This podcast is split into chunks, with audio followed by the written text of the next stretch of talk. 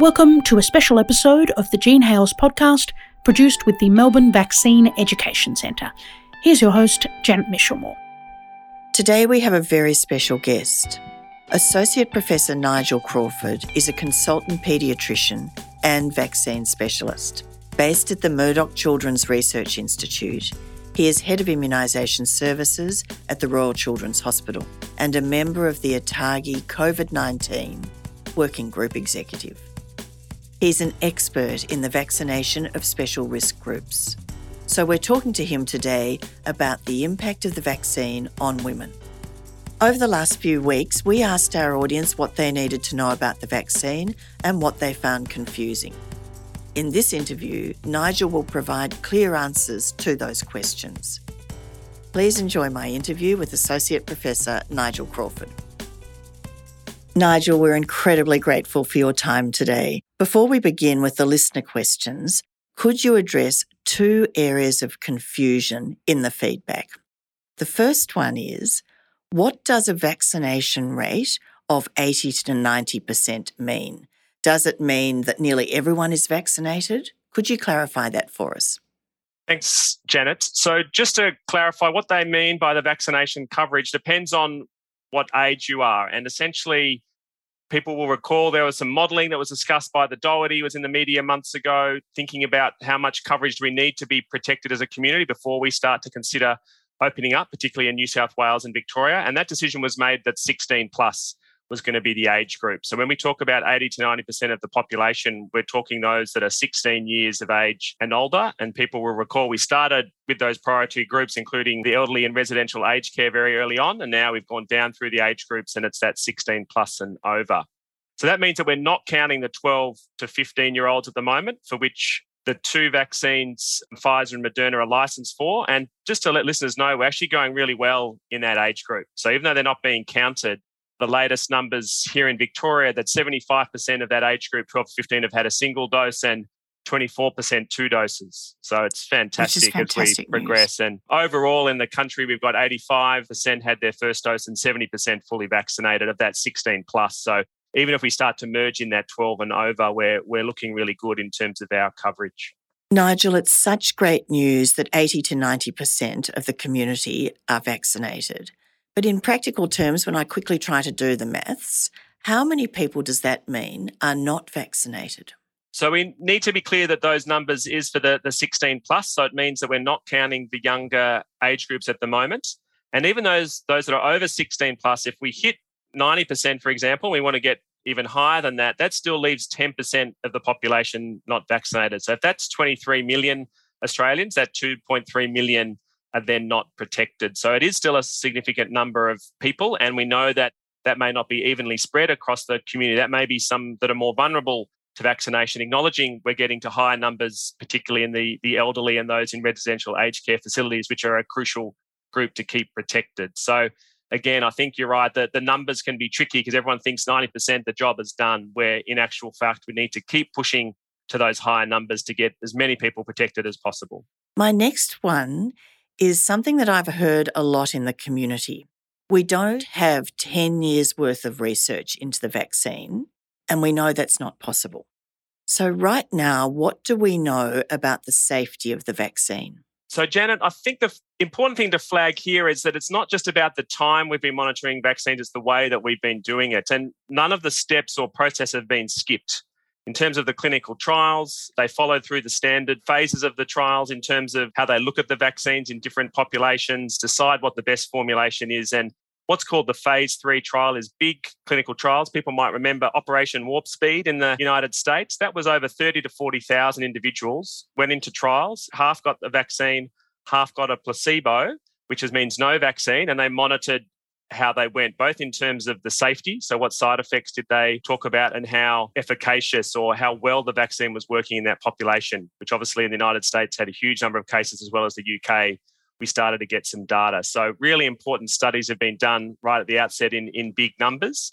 And then since then, we've not just given millions of doses, we've given hundreds of millions of doses. So, while we mightn't have had 10 years of experience in a pandemic in less than a year, we've given millions more doses than we ever would have done for some of our routine immunizations, for example. So we're really well set up in terms of monitoring for those adverse events, which is what's called a phase four study. So we're looking at the vaccines once they go into the population. And that was as part of the vaccine preparing. We're ready to do that, including our, our group SafeVic here in Victoria, but also nationally through the TGA, which is a name many of your audience may have heard of, where their job is to actively look for any reports of particularly serious adverse events that are happening post the vaccine. And ATAGI's been meeting weekly, which is the advisory group to government on vaccines around the safety.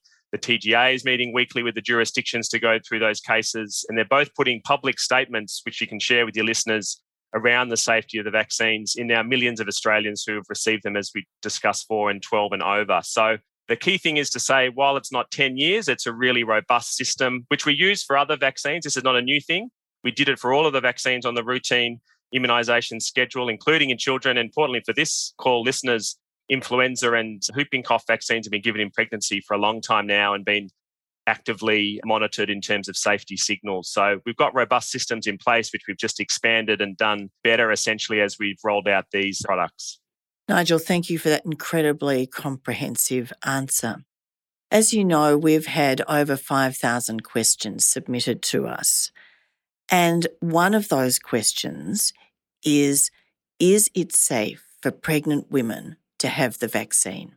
So, starting with the big questions, Janet, and I know of those 5,000, you know, lots of this would have been on, on a similar theme. And I think it's a really important question because anytime we administer vaccines in pregnancy, we're thinking both of obviously of the pregnant woman and their child and then the impact on their family. So, totally acknowledge that this is a, a discussion for two individuals, which, which adds a layer of complexity. And also, one of the things which was a difficulty with the trials I mentioned before, Operation Warp Speed, these big clinical trials in the United States didn't include pregnant women. Now, that's probably, we could have a separate podcast around investigations or studies into pregnant women, but unfortunately, we didn't have any of that trial data. But we did have, again, hundreds of thousands of, of uh, women, particularly in the United States, who received the mRNA vaccine. So, again, for the listeners, these are the Pfizer and Moderna vaccines now in Australia, have been used extensively in the United States. I think it's over 370 million doses of those two products have been administered in the in the US, and there have been hundreds of thousands of women who've received them, and and they managed to follow them up, as I mentioned before, some of that active surveillance. They actually were doing text messaging to people who'd received the vaccine,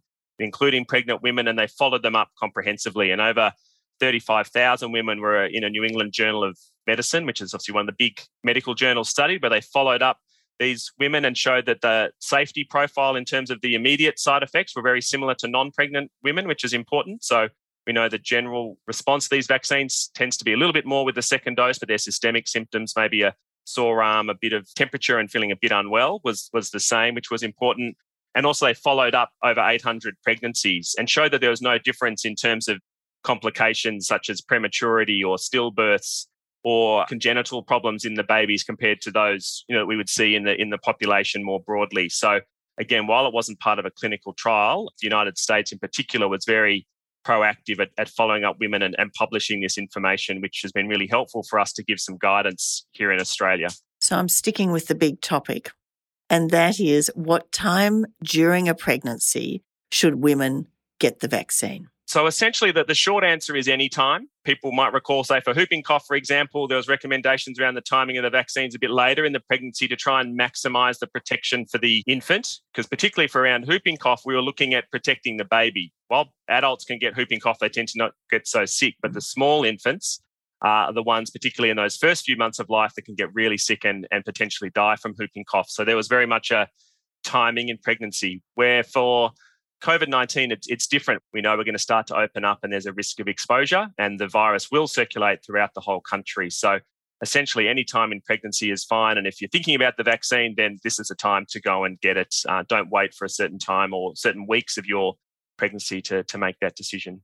So, I think you've been very clear about that message. Don't wait, just do it. I don't want to talk about a grim part of the virus, but I do think we need to hear about what could happen to a pregnant woman and their child if, in fact, they get COVID 19.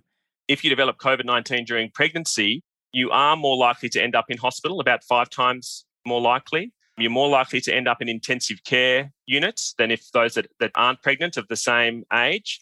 And you're more likely to need breathing support if you do develop COVID. So they're pretty significant numbers and risks. And again, reflecting on previous pandemics, the H1N1 influenza pandemic in, in 2010, again, taking back a, a decade for, for many of us, lots of pregnant women did end up in ICU. And actually, we were running short of intensive care beds for pregnant women at that time. So, certainly the risk during pregnancy of if you do have COVID is significant. That clearly then has impacts for the baby because you end up in hospital and in ICU. The risk of there being a premature baby is around one and a half times um, more likely, and that baby may need to go to the newborn intensive care unit about three times more likely. So, again, just giving you some numbers to kind of think about, and there's documents we can share, but there's definitely risks associated with COVID 19 infection, both for the mother and the baby. And that's what we're trying to prevent through, through vaccination. Nigel, can you just briefly explain to me why are pregnant women vulnerable to COVID 19?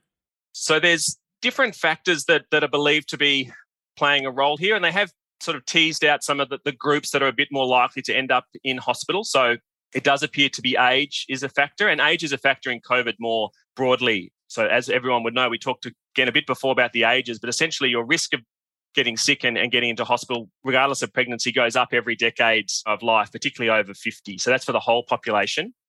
And they've also shown for pregnancy that those that are over 35 are more likely to end up in, in hospital. So, again, not trying to scare or have grim stories, as you mentioned, but definitely there, there does seem to be an increased risk.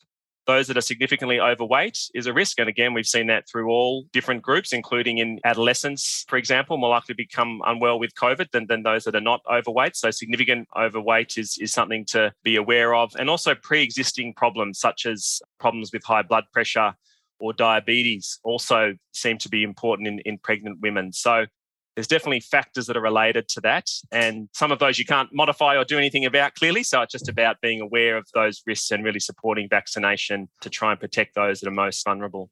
What happens to an unborn baby when the mother is vaccinated? Does it mean then the baby's vaccinated?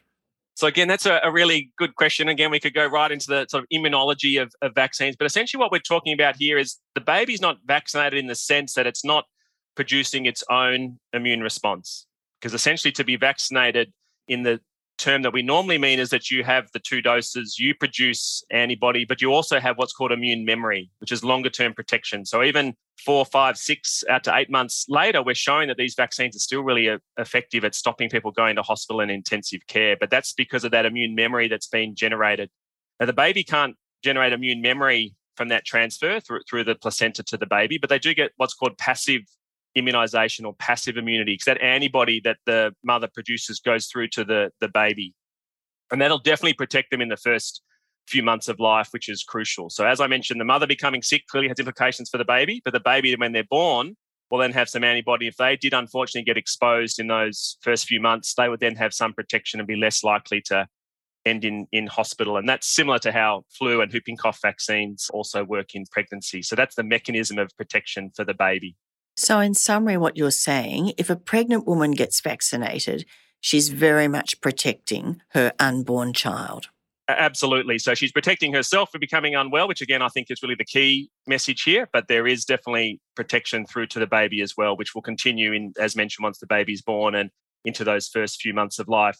The vaccine trials that, that are sort of going down into the ages, we touched earlier on the 12 and over, that the next lot of trials that are coming in the 5 to 11 year olds. So the primary school age children are currently being trialled with these mRNA vaccines, Pfizer and Moderna. And later this month, we're expecting the FDA in the United States to review that 5 to 11 year old data in the infants. And they will be going younger, but the youngest we've heard they're going down to is six months of age. They're not planning on doing their direct vaccine into those smaller babies. So we will really be relying on that maternal protection. So the mother being vaccinated to protect the baby in that first six months of life and those around them, the rest of the family as well, should also be vaccinated if they are 12 and over, which is an important message for, for your listeners. Can we now go to breastfeeding? Does the same apply to breastfeeding? Is the vaccine passed through the milk? So the way to think about this again relates to that, that immunity and the antibody that's transferred, but maybe touch a little bit on the, the mRNA. So people hear about mRNA vaccines, which is the, the Moderna vaccine, and Pfizer is Comirnaty. So again, some longer names uh, that can be hard to recall. And I, I, know we can obviously send some listeners some details around brands and the names. So essentially, they're, they're the, this mRNA platform, and they're essentially carrying the spike protein, which is the part of the virus that you need to get antibodies against to be protected. So The mRNA, so you think mRNA, DNA, you think it's sort of inserting things into your genes and something's going to happen longer term, which is where I think lots of the concerns come from. But it, it's not doing that. It's just carrying the spike protein and it's delivering it through this mRNA platform so you can produce that antibody. But that's not going to be long standing. That gets broken down in the pregnant woman and we don't believe it's being transferred through to the breast milk, but even if it was, it'll be broken down in the gut. But some antibody can transfer in the breast milk, we believe. So that's if you are breastfeeding, clearly very supportive of that. And there will be some potential protection for that antibody to be transmitted in the breast milk. Which is additional protection and good news, surely absolutely good news. So again, obviously all the other benefits of breast milk, again, with my pediatrician hat, very supportive of that, I'm sure through Jean Hailes, you know, in terms of breastfeeding more broadly for the other benefits. But definitely that antibody transfer is, is an additional one. Let's talk about another category of women, and that is those who are trying to get pregnant or are thinking about a pregnancy in the future. Many of those women, we've had feedback from them that they're scared. What do we know about the impact of vaccines on fertility? So this is again a question that's been discussed very broadly, I know, amongst lots of the experts. So I know the Obstetrician and Gynecology Society has again with with ATAGI come up with some advice to discuss this. And I think uniformly there's no concerns that these vaccines are impacting on fertility. And there's no sort of biological sort of plausible mechanism that's been flagged that would raise that concern. And there have been some animal studies, both with the Pfizer and Moderna vaccines, looking at the impact on fertility in, in those studies, acknowledging there's some limitations and no concerns have been identified. So essentially, the, the short answer is no, we don't believe there's any impact of these vaccines on fertility. We don't recommend a pregnancy test or doing things before you have the vaccines if you're in that planning phase. So we're very supportive of the vaccine in that setting. And the only other comment I make again, I, I like to reflect on other vaccines because again, I want people to think of COVID as a vaccine that's coming through, but not something that's different to what we've seen before. And, and the human papilloma virus vaccine or HPV. When we first rolled it out, we gave it to 12 to 26 year olds. It's now just given in that year seven time point. Lots of concerns then around pregnancy and ovarian failure and other issues, and really robust reviews in Europe and the US and also in Australia, where we looked into this question, showed no evidence that these vaccines were impacting on fertility, acknowledging they're being given in an age group we give it now to males and females in that, that age group of year seven, so sort of 12 to 13 years of age and no concerns around longer term impact on fertility. So this question has been flagged with other vaccines, including COVID, and we don't believe there's any impact there.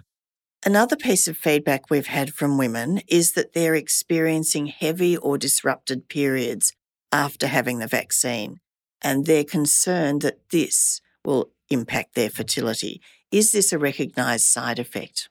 So, the first comment I'd like to make is this is definitely something we need to acknowledge. I think the fact that women are reporting these symptoms and changes in their periods is, is really important. And as you mentioned, it does then flag does that relate to, to impact on fertility? A short answer is that again, our gynecology colleagues are very reassuring around this, this changes. They don't believe that's impacting on fertility. And there have been some small studies looking at those hormonal changes in pregnancy. Again, it's it's small numbers so we can share the, the links with the audience around that research. But it had showed that some had longer periods, some had shorter, so that as you mentioned, it, it, it can go both ways, both in terms of duration and, and heaviness. No clear evidence that there's impact on the ovarian hormones or any significant changes. And we don't believe that these mRNA vaccines are likely to impact on the ovaries or testes also for male fertility also comes in the into this discussion with your partner. So we have been aware of these concerns, but not aware of any evidence suggests that this is an issue. And maybe just one last thing to reflect on again, this has come through our gynecology colleagues is that the pandemic itself has been stressful and can impact on your periods and, and the timing and duration and things that happen. And there has been some research, for example, done in Japan. So Fukushima, when they had their nuclear disaster, was clearly a very traumatic time for that whole population and again showed some changes in the menstrual cycle over that time. So I think a lot of us have been through stress and it has been a very stressful couple of years for lots of people. And it's possible that that's played a role also in this menstrual irregularity. But we certainly have been reviewing that. The TGA has also mentioned it in its national reports on vaccine safety and it is being closely monitored internationally. So again, just acknowledging it's a really important question and something we need to keep understanding. So, Nigel, in summary, there's no evidence that the vaccine has damaged the ovaries or will in fact in the future damage the ovaries. Is that correct? Yes, Janice, that's correct. There's no evidence that the vaccines that we're talking about, the mRNA vaccines, are impacting on the ovaries, both short and, and medium term. Related to that question, Nigel, is that we've heard so many stories of women reporting sore breasts, swollen breasts, etc., after the vaccine. Is this a common side effect? So, this again has been reported. And I think, again, it's important to acknowledge maybe that may in part be related to changes in your menstrual cycle. So, often there can be some changes. So, we need to kind of consider some of those changes in terms of sore or swollen breast in relation to that. One thing that we definitely have seen with the mRNA vaccines is something called lymphadenopathy or swelling under the arms, not the breasts themselves. On the side where you get the vaccine, normally given in, into your upper arm, you can get a swelling of the lymph node in your armpit, essentially, which has been seen with the mRNA vaccines, including Pfizer and Moderna. So that's something that we definitely you know, would like to hear reported to the, the, vaccine safety services around Australia, including the TGA, and something that we're monitoring. But it does settle down and completely recover. The, the last comment I'd make on this, though, is it's also important not to dismiss any concerns that you may have. So while you might be talking about swollen or discomfort breast, if you felt an abnormal lump or something that was atypical on, on that examination, don't don't dismiss it and, and put it down to the vaccine. That needs to be taken seriously and followed up with your GP or your, your obstetrician gynecologist if you're seeing them as, as part of a consultation.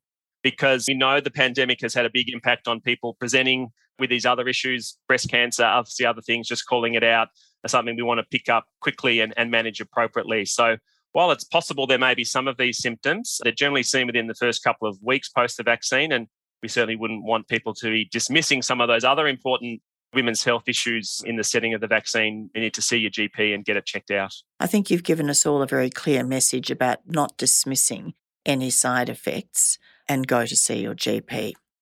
We've got a number of frequently asked questions that have been posted to our website. But just to finish off, I'm really keen to hear from you. What are the three key things that you want women to know about the vaccine? All right, so that's great. I can give my top three. So the, the first one is that it's safe. So I think that's the key thing in terms of a vaccine coming to market. And I mentioned the millions of doses being given, but end of the day, you have to make an individual decision for you to have the vaccine, and it's it's safe. But it's safe both for women and babies. So I think we need to say that it's safe on on both of those levels is is really important. The second key one is that these vaccines are effective.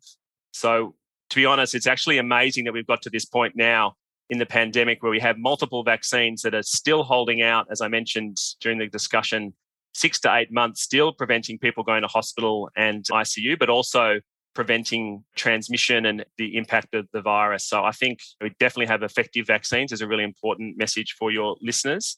And the third one is we're doing a great job at our coverage and getting big proportion of our population protected.